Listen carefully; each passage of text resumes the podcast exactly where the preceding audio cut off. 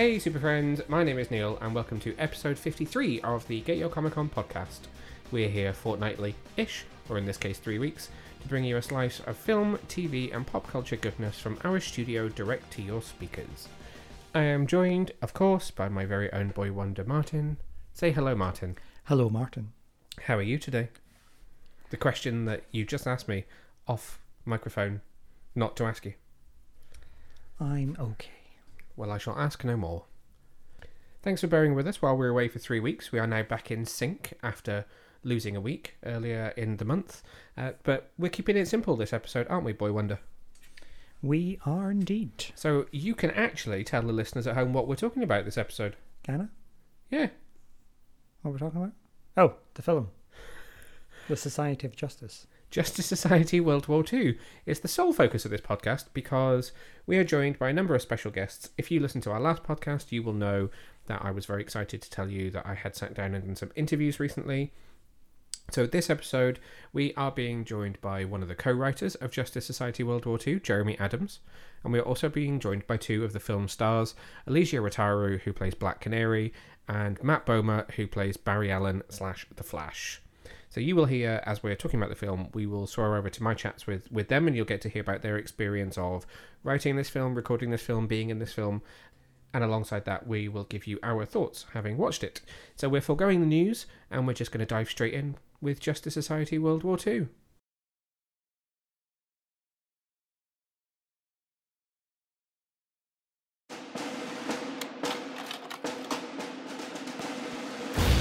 They've taken control of most of Europe and Russia. Merciful heaven, an invasion. That's not all, Mr. President. I take it that's where your big idea comes in. Let me introduce you to the team. Let's rattle off the main cast for this film. So you have Matt Bomer as the Flash, Stana Katic as Wonder Woman, Liam McIntyre as Aquaman, Matthew Mercer as Hourman, Chris Diamantopoulos as Steve Trevor, Geoffrey Arend as Charles Halstead slash advisor, Elysia Rotaru as Black Canary, Omid Abtahi as Hawkman, Ashleigh LaThrop as Iris West, Darin De Paul as President Roosevelt, Keith Ferguson as Doctor Fate, and Armen Taylor as Jay Garrick, the Flash. Yes, there are two Flashes in this movie. The synopsis for this film is Justice Society World War II finds modern day Barry Allen, prior to the formation of the Justice League, discovering he can run faster than he ever imagined, and that milestone results in his first encounter with the Speed Force. The Flash is promptly launched into the midst of a raging battle, primarily between Nazis and a team of Golden Age DC superheroes known as the Justice Society of America. Led by Wonder Woman, the group includes Hourman, Black Canary, Hawkman, Steve Trevor, and the Golden Age Flash, Jay Garrick.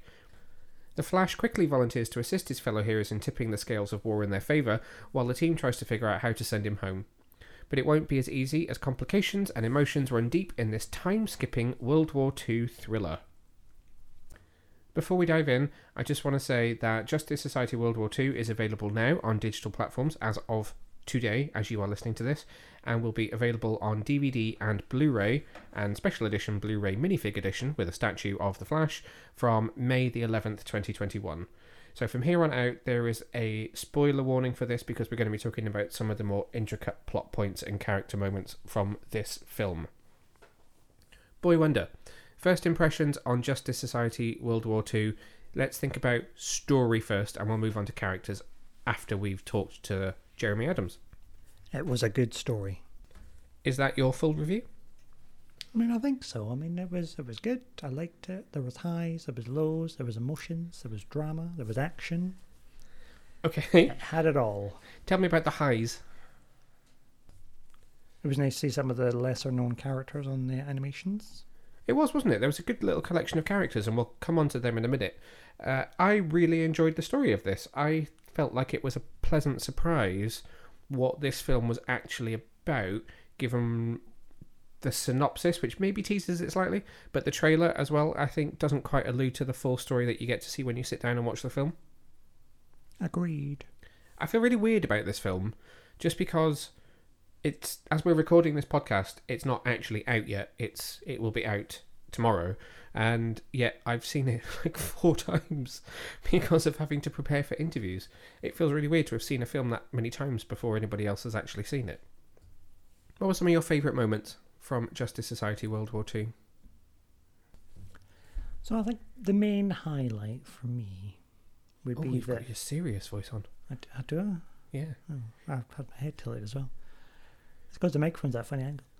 Um, but yeah, the main highlight for me would be that it starts off as a film that you think you know what's going to happen, but then it goes completely somewhere else. I think I asked you if what was your highlight moments. That was a highlight, though.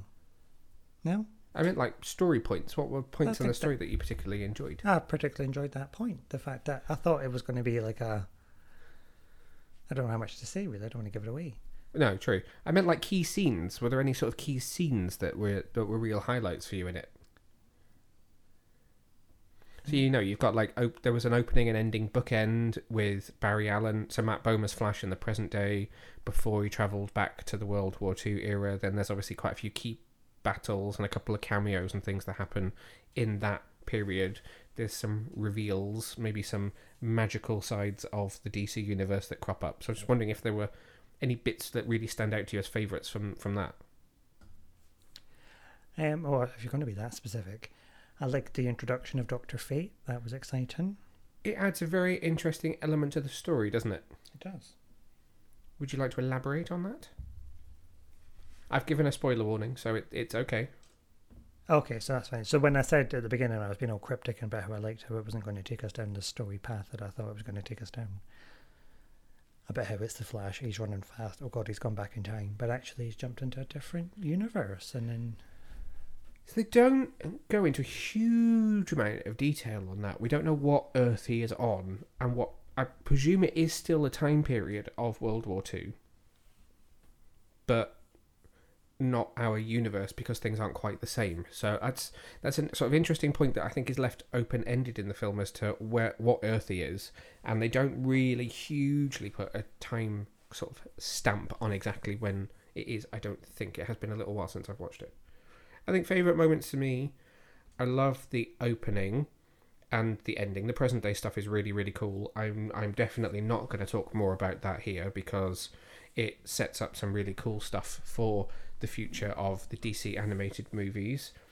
I think of the stuff that happens in the World War II era, I would agree with you. I think the Doctor Fate scene is very, very cool, and just certainly sets up some really interesting stuff that could happen with the with the animated movies in the future.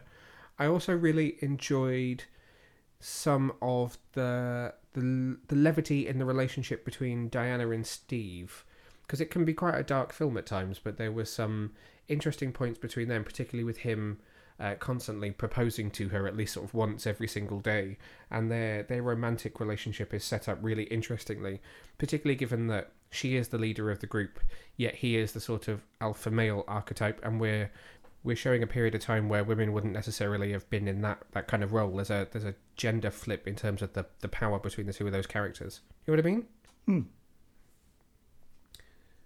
I don't. Yeah, I definitely don't want to say too much because I really don't want to spoil it massively, because there is so much to discover in this film. So why don't we hear from one of the co-writers of the film, Jeremy Adams? Jeremy co-wrote the film with Meghan Fitzmartin. The two of them uh, worked together on Supernatural. They were working on the final season of Supernatural, and their offices were next door to each other whilst they were working back and forth on on this film. So I got to speak to Jeremy and talk to him about how this story came about and uh, what some of his favourite moments were and some of his favourite characters to write for. So have a little listen to my chat with him. Well, thank you very much for taking the time to speak to with me today. How are you? How are you doing?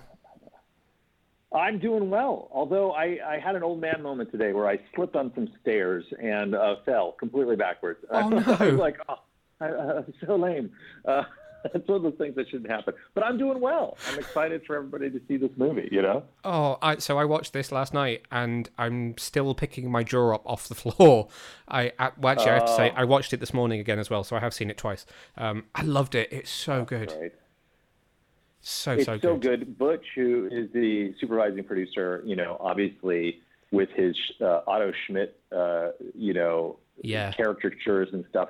I feel like they've elevated just the design elements and the animation elements. I mean, it's beautiful. Uh, I feel like it's sweeping. It's it's really great. I think there's enough twists and turns too that will make people go, "Whoa!" You know. Oh So, my! There are yeah. I mean, from watching the trailer to watching the film, I, I, I felt like I knew what I was getting into, and I, I really didn't. And it was it was in all the best ways, all the best ways. Oh, good. Well, Good. let's let's go kind of back to the beginning. Tell me a bit about developing the Sure. the story for Justice Society World War Two. So Jim had given me a call. Um, uh, Jim Krieg, who's one of our producers, uh, they had kind of an idea for the the basic premise of the World War II story. Um, and not to spoil anything, but the the trailers do show you with the Flash and where oh, is the Flash in the past and and so came to me and Meghan, who I co-wrote this with. Yeah. Um, and Meghan and I got together with Jim. We kind of kicked around some ideas, and then we we kind of broke the story and went back to him and Butch, and they just seemed thrilled with it. And uh, you know, that's kind of the- basic start of it all. It was really it was really helpful because Meghan and I were both working on Supernatural, and our offices were basically just across the street. Oh, amazing! So it was an easy, easy way to go like, oh, let's talk, and then let's go over there and, and talk more about uh, JSA. And for me, I'm a big JSA fan. I love those characters. I'm glad that Warner Brothers Animation is is I don't know. It just feels like the last few years we've been able to stretch our our legs a little bit into different arenas, not just with you know JSA, which is not a Batman centric thing, but Yep. even with the Batman movie I just did, which is not necessarily a Batman centric thing. so so uh, I, I feel very fortunate that we, we got to get together and, and put this together. And then obviously, as animation screenwriters, I always feel like our job is really just to build a foundation for these other amazing craftsmen to build a giant palatial home because you, you pass off the script and then suddenly these amazing storyboard guys and the director and the voice actors, uh, you know, they, they just they come up with something amazing. And then a year and a half later, I'm like, oh yeah, this is like his best Christmas present ever. You know, it's like a weird stock that you buy. It's like Bitcoin. You're like, hey, I bought it at this point, and now look, it's worth whatever this is. so uh, getting to see it for us was one of those things too, because I'm you don't know. You don't know when you write it. You hope it's going to be great. You hope it's going to be put together. But I didn't realize it was going to be as beautiful as it was, and um, it just really knocked my socks off too. I was going to say that to you. I was going to say, what was it? You know, what's it like as a writer when you get to you know months or however it is down the line, and then you get to see Yeah. what the final product looks like. That I can't imagine what that feeling must be like to see it realized on screen like that. It's really weird because oftentimes what happens is you, I, I don't know, for self-preservation in some ways, you have to kind of let it go. Um, there's been a couple projects that you know I've done where they it never got done. You know, but with this particular project, I knew it was going to get done, and you kind of forget, like I do, because I'm doing other stuff. I kind of push it out of my head a little bit because otherwise you're just going to be if you're a fanboy like me you're just going to be waiting around like oh when is it going to come out? And uh, bug, bugging people but but it's much funner to just kind of forget about it for a little bit and then suddenly you'll get like an email from like Gary or Jim and it's like you got to see this. And it's like a clip and you're just like oh my goodness.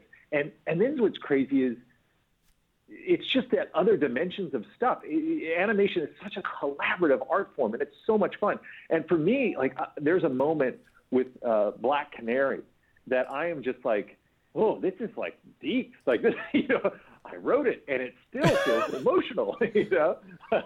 and uh, I, I love all that stuff. But as a writer, it's it, it is like the best birthday present ever. Like you know it's coming, and you you put it. Uh, you hope you know somebody saw your wish list and then and then it's even better than what you hoped for and that's all you could ever ask for as a writer That's am- that's amazing to hear.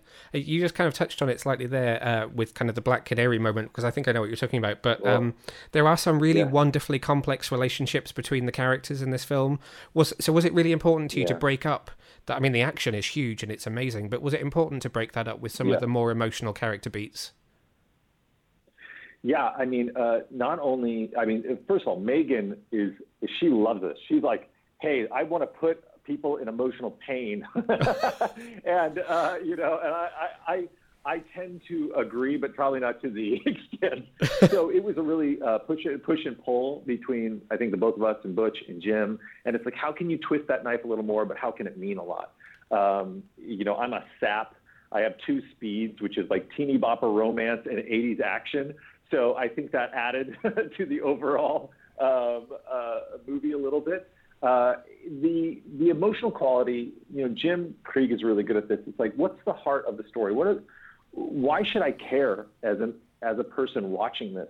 And I think that's so important. If you watch Die Hard and it's just about terrorists taking over a building, it's going to be a pretty good movie. But is it going to be as resonant if Yeah. you didn't know that him and his wife were split up? And you know, it, it's like you have to have the heart, you have to have the emotion of why we should care about these characters. And we see that with Steve Trevor and his love of Wonder Woman and that kind of, you know, back and forth about the fragility of humanity, but also the nobility of humanity, um, and some other characters, uh, you know, obviously Black Canary and and Hawkman, who kind of knows he's going to end up seeing his true love, uh, but kind of coaching her almost in a Big Brother way, uh, you know, that's like unless uh, Big Brother way, except that uh, a lot of people are starting to ship them. But like, you know, it's like coach her about like, hey, you can't just, you know, wait for tomorrow because tomorrow may not come. Yeah. You know, and I think that's such a huge message in the in the movie itself. I was really interested by. Oh, I, I suppose this is part of the whole sort of multiverse idea, but you kind of get to play with how these characters are represented as well. So I was really interested in what led you to including Aquaman being in a slightly more sort of antagonistic role for this story. Yeah, um, you know, part of that is just some of the twists and turns we want to set up because it goes against expectation, obviously. Um, and I think within the context of this movie, he is antagonistic, but he, it's not necessarily he's in his right mind. Yeah. So, uh, you know, it, it kind of gives us a little bit of leeway there, but it, it, it also comes as a surprise, right? Uh, it's, it's a twist that um, hopefully the audience doesn't see coming because it's Aquaman. And, Yeah, you know, absolutely. of, of course he's good, you know, and uh, that that that seems to be a lot of what we did in that movie. It's like, okay, what's the expectation, and then how do we twist it? How do we go, hey, uh, Barry Allen's in the past, is he? You know, and then like, how do we twist that? How do we twist this? How do we twist that?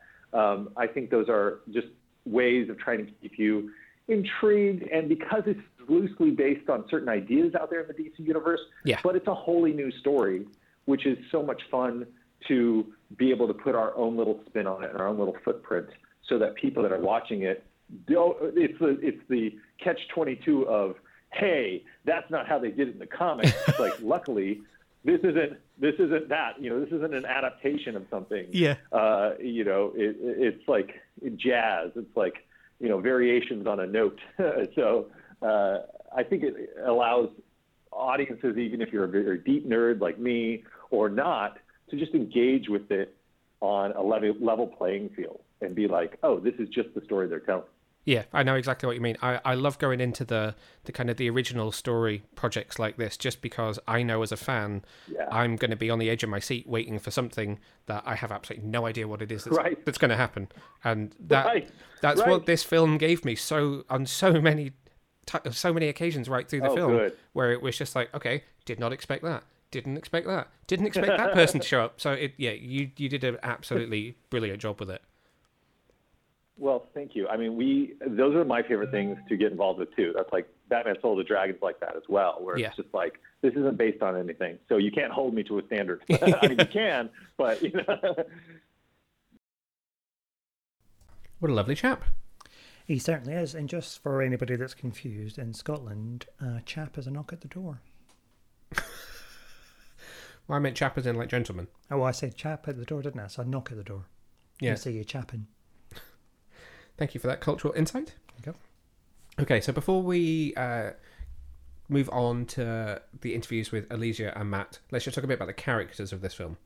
So, core group of heroes you've got here you've got Wonder Woman, Jay Garrick Flash, Barry Allen Flash, Hawkman, Hourman, and uh, Black Canary. I don't think I missed anyone. Steve Trevor, obviously, who's also there. I guess you could class him as a hero as he's part of the team. Who were your favourites? I think definitely Baza. Bazzer Allen. Baz Allen. Um, and I quite, you know, I, I liked them all to be honest with you. It was nice to see characters that we know really well, but portrayed in a slightly different way, where they're a bit more war torn and gritty. Yeah, it's interesting to go backwards in time in the DC universe, as it were, and see the the beginnings of a superhero team from a from a slightly different angle. I mean, there is part of the the kind of Easter egg trail that leads you to the realization that we're in a, in another Earth is the fact that Barry is completely unaware of the Justice Society. They're not a team that he's aware of, and that kind of leads a, maybe Canary more than others, but Canary and Hawkman to question some of their own place in the world and their place in history, which I think leads to a really interesting relationship between the two of them. He's obviously got uh, Shiera, who's not seen in the film, but is is part of his history. But they're still it's it's sort of the relationship teeters on slightly brother sister, slightly romantic at the same time between the two of them. That like there's a bit of a spark between them, um, which is quite interesting to watch. Yeah, it's interesting because they're sort of they're a team because they need to be a team because of the war, but not because they're a team of heroes like they would be in the Justice League. Yeah, it's a bit more of uh, kind of just we have to work together to get the job done, which I guess is still an aspect of the Justice League, but after this is almost like that first big mission that would bring the Justice League together. That kind of we have to work together, and in the future we will choose to work together. There's sort of less of a choice here, is there? Yeah, there's less of a sort of um, intergalactic foe than uh, a war against humanity, really. Yeah. What do you think about this version of Wonder Woman? Mm, I think it's a very good, it's a very harsh Wonder Woman. It is. It's a. It's a very. Well, it's a bit like you said a moment ago. It's. It's a war torn Wonder Woman. There's not a lot of hope there, but there's still a lot of empathy there. It's almost like she's ready to turn her back on humanity for a hundred years. A great introduction scene for her. Well, actually, so you do see her earlier in the film, but when the Flash arrives in World War Two, great introduction scene for her. That fight scene that was released as a clip early on, uh, where she just comes charging through like a, a wall or kind of drops into the scene and just takes out a group of Nazis like they're absolutely nothing. Is it's a brilliant example of the strength of the character. I guess it does have quite a bit in common with Zack Snyder's version of the character, just because of the sword and shield and that kind of war stance version of her. I think Stana Katic has a really great voice for that part as well. She, to the part of the trick here is that Matt Bomer has previously played Superman, where he's now the Flash, and when he played Superman, Stana Katic, who voices Wonder Woman here, was his Lois Lane. So the two of them have kind of been partnered in a DC film before, uh, and their voices work together really well. But I think she has a great strength in her voice that works really well for that character. What do you think of this version of Canary? I almost went into my interview with Elysia thinking Canary's a character that people are still coming to know, but then I went through it in my head and I thought, well, actually, you've just had her in a movie. You've got several versions of her in the Arrowverse. She's been in this. She's been in quite a few different animated series and films, so she is quite. She's probably a bigger character than I think of her as now. But what do you think of this version? I really liked it. Again, it's that sort of remnants of what she should be, but just a bit more war torn and Nazi fatigued. I think she feels like maybe the most different to me, just because they bring her in as someone who is almost a, thought of as a criminal before being recruited into the group, and and is recruited because of her canary cry, and is the one who kind of has aspects of all of the other characters brought together. She's almost she almost feels a little bit like the glue that brings everyone together because I think she has more interactions with the different members of the the I was going to call it the Justice League then. I should say the JSA, shouldn't I? It feels like she has more interactions with the JSA members individually than maybe some of the other characters do. Hmm. So she is the one that's pulling them all together. She's that common thread. Yeah. Maybe we'll come back to her in a moment. Let's focus on uh, Barry Allen for a second. What do you think of Bomer, who, okay, we've heard as Superman in the past.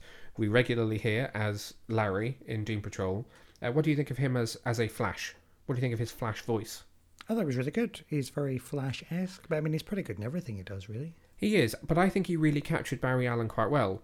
I think one thing that is often not picked up on with Grant Gustin's performance in comparison to like a comic book version of the Flash is I think Grant does a really good job of Barry's enthusiasm. I think that sometimes gets a little bit lost in the lovey-doveyness of the Flash CW show, which I mean, Iris is at the beginning and the end of this film, but there isn't a huge amount of time for for the relationship to be built up between the two of them. We just understand that we're being plopped into the story when they've been together for a while. But I think that um, what Bomer does is really capture that enthusiasm and put it into a slightly more straight up version from the comics of Barry Allen. That makes sense. That's what I was going to say. That's what you were thinking. Yeah, yeah.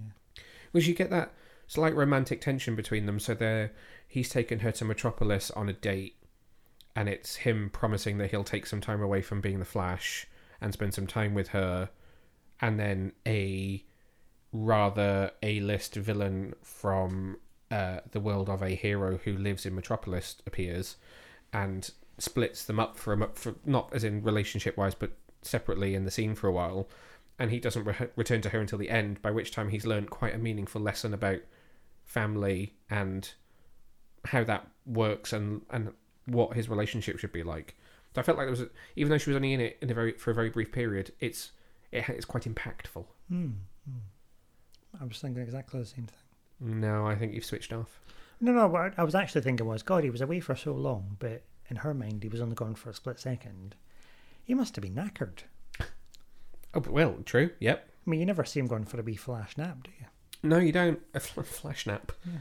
But there is there is a huge emotional arc for his character, which I think is testament to some really strong writing in this film because he does learn a huge lesson, and that lesson is really well.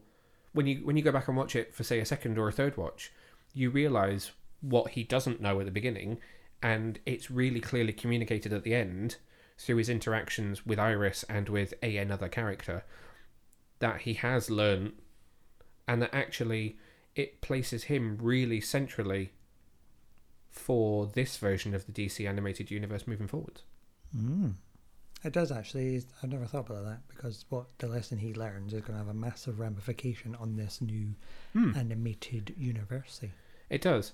And one other thing that actually I just want to touch on before we go to the Bomer interview is I think, and this is just me sort of trying to read between the lines and guess a little bit, but if you go back to last year to Superman Man of Tomorrow, that was a Superman almost in his first mission. I mean, you saw him in a, a like proto Superman suit before he had the super suit. You saw the origin.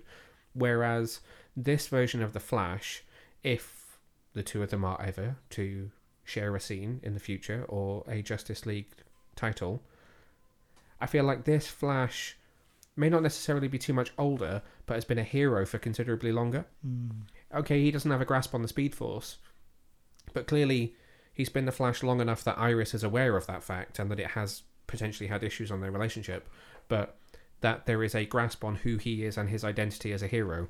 So that's potentially interesting to see a Justice League where the Flash is one of the more seasoned members, especially compared to somebody as powerful as, say, Superman, or to someone like Batman, who we'll be meeting next in The Long Halloween. I'm excited to see how Batman fits into all of this. Yes, absolutely. Me too. It's interesting, and I'm glad that they've left him till next. So we've now kind of seen a Superman in his film. We've seen a Flash here. A potential Wonder Woman. I don't know. She, as this seems to be a different Earth that uh, the JSA is on, it might not be what our Wonder Woman ends up being like, but it it gives him an impression of what Wonder Woman is going to be like. It gives us an idea of what she could be like. To then move into a Batman, not as our kind of number one pick here, is interesting. But I guess let's let's go and chat to Matt Bomer now about his role as Barry Allen the Flash. So Justice Society, uh, tell me about your version of the Flash and where we find him in this film. So when we meet Barry in this film, he is scattered mentally, physically. He's trying to be everything to everyone and do a hundred different things at the same time. Uh, and it's really affecting the relationships in his life, particularly his relationship with Iris. And he's thrust into these really extraordinary circumstances where he encounters the Justice Society. And it's only really by his interactions with them and his um, his watching the relationships between the group and particularly between uh, Wonder Woman and Steve um, that he's able to really value the present moment in his life and uh, and uh, be available and present to the people who he loves the most. What was it about the, the, I guess, the story of this or the pitch for this film that made you want to join the cast? Well, I mean, obviously, you're dealing with really iconic characters. Yeah. Um, this is someone. This is a character who I've known and, and loved as long as I can remember, and it was a character who was really a big hit with um, one of our kids in particular at our home. Oh. So um, yes, many many Halloween costumes, many years.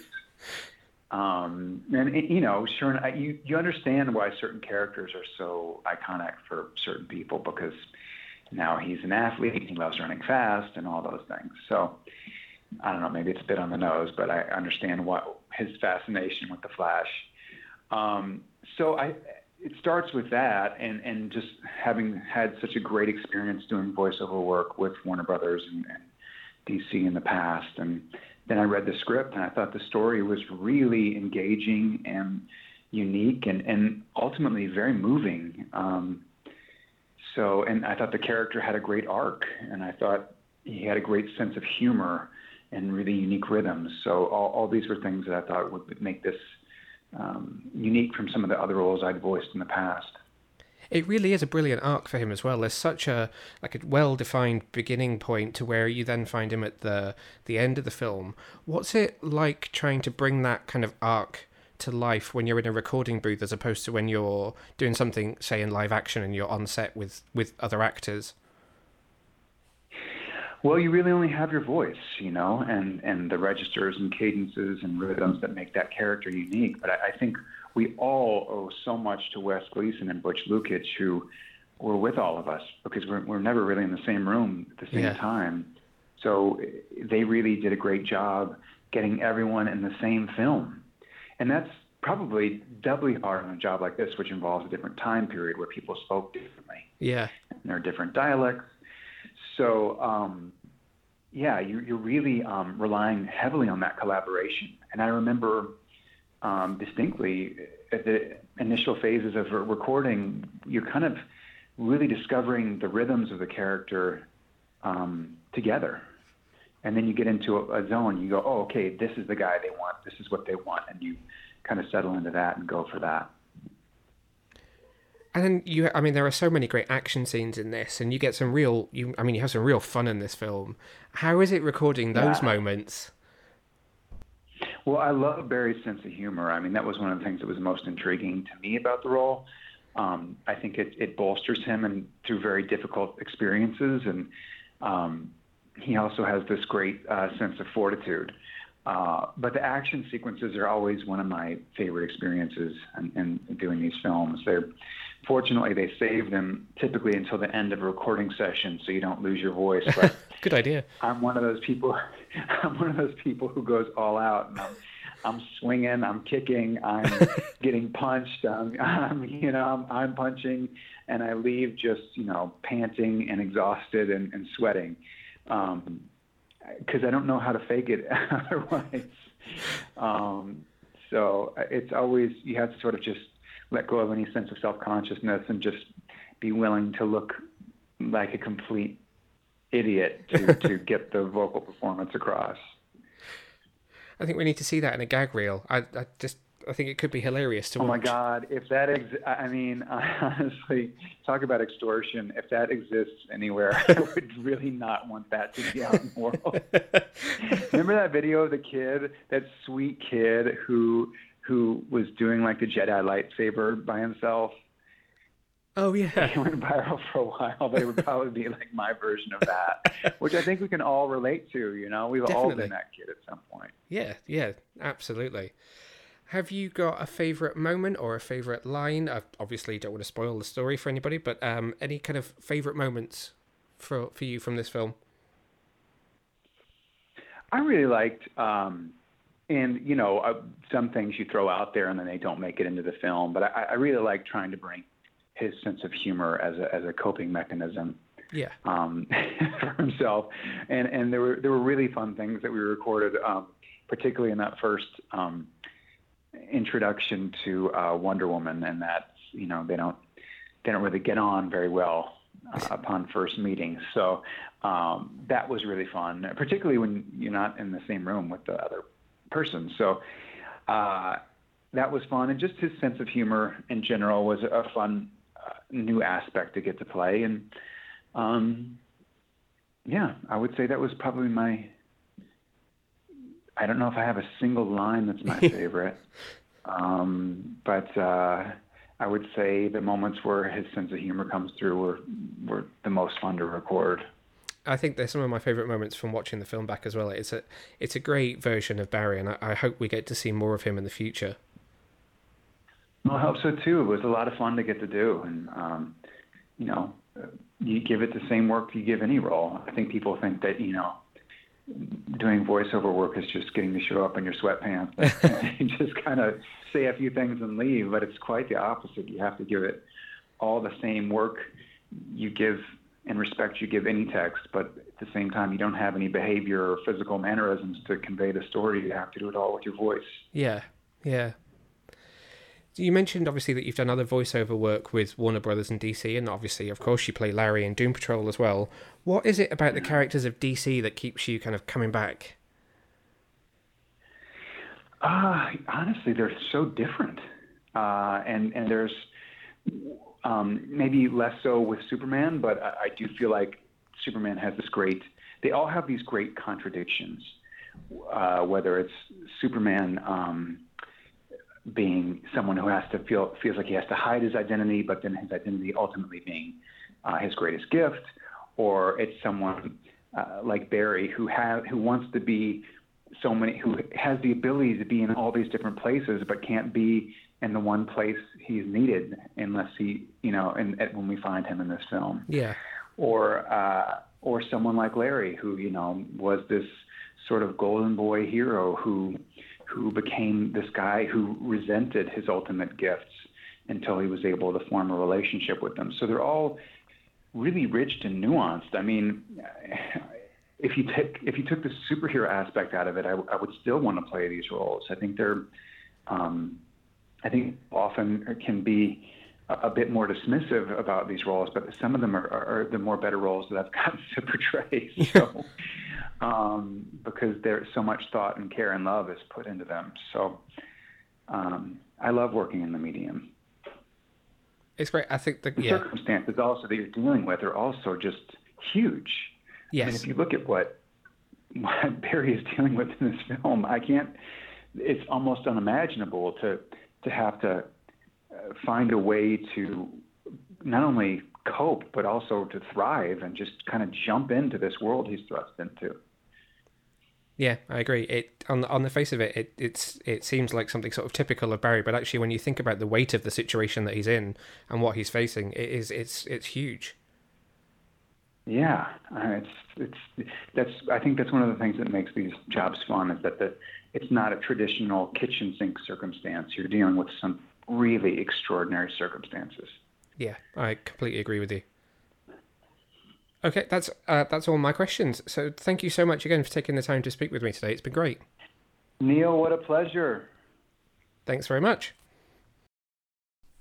He really was lovely to talk to. It's very weird because it's a telephone interview, so I don't get to see him. So it's not like it's kind of like I've met him, but also not like I've met him at the same time.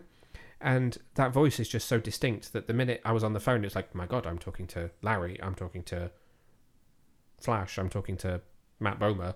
I'm talking to the guy from Chuck. I'm trying to think of everything else I've ever seen him in. It's American just Horror Story. American Horror Story. It's just so distinctly him, but he was really nice to chat to. So that kind of leads us into our third and final interview for this podcast, which is with Elysia Rotaru, who plays Black Canary. We've just talked about her character a little bit. Anything else you want to say about her just before we jump into hearing her talk about it? No, I just thought it was a very good representation of Canary. Um, it's a nice representation because, like you said, we've had so many iterations of the character recently. Um, it's she was still able to keep it fresh and bring something new to the plate. Yeah, it was really interesting listening to her, which you'll get to hear in just a second, listeners. But it was really interesting listening to her talk about um, how they recorded it and her kind of way of coming at this type of character and this type of role. Because one of the questions that I, I wanted to try and make sure that I'd asked to, to both of the voice actors was when you're so used to working on a set with a scene partner, what's it then like trying to carry off a romantic scene or a really emotional character scene when you're alone in a recording booth? But conversely to that, you've also got huge fight sequences in this film, of which there are plenty, and how fun or not fun is it to try and replicate that when you're in a recording booth? And uh, she, her, you'll hear it just now, but what she has to say about how she physically acts in a recording booth whilst recording is uh, is quite funny.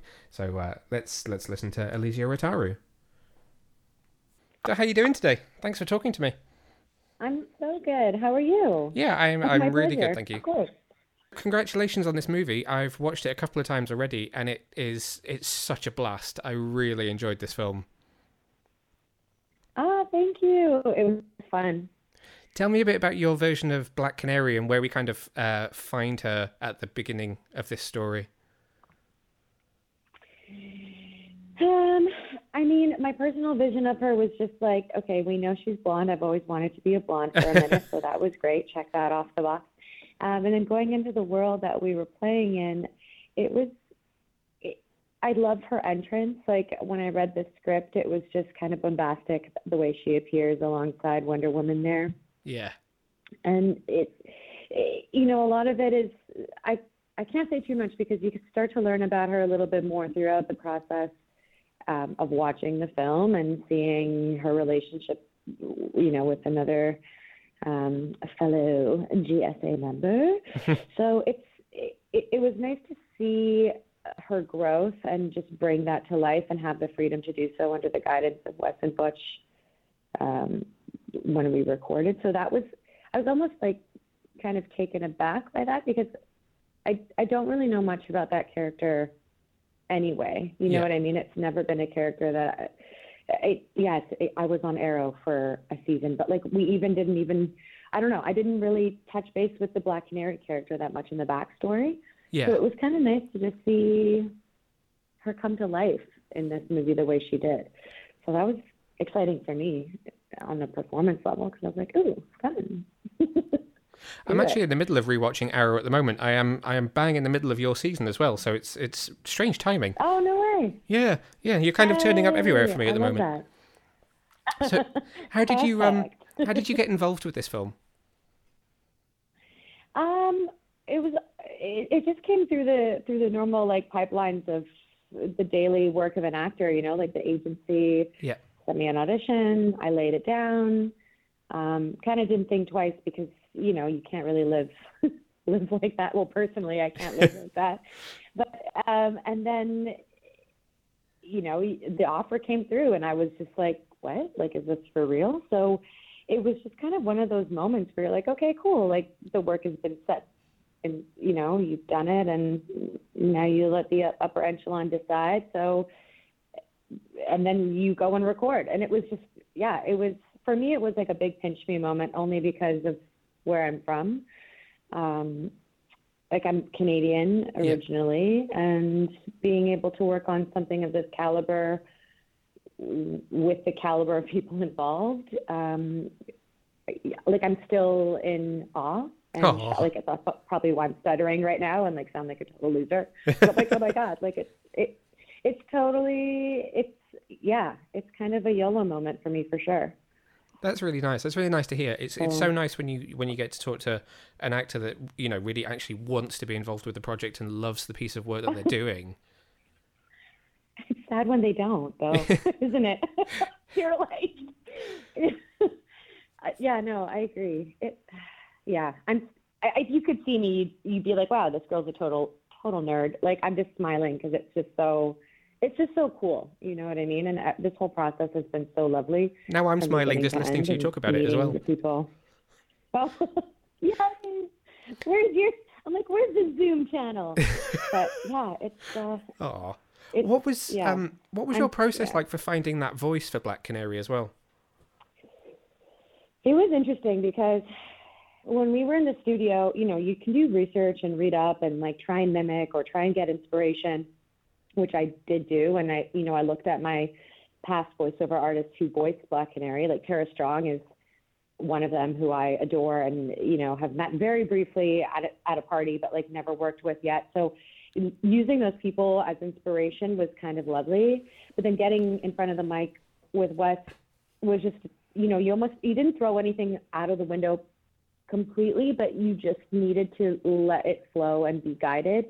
So I know that when we first started finding it, it was like, okay, you know, we love your sound, like the way you sound. We want to keep her a little bit more um, edgier sounding, as you could probably tell in the in the film. Yeah. She has a different tone uh, compared to the uh, the other characters. Um, she's one of the younger ones, so it was like, okay, let's keep her edgy. Let's keep the chip on the shoulder. uh, let's give her, you know, that vibe.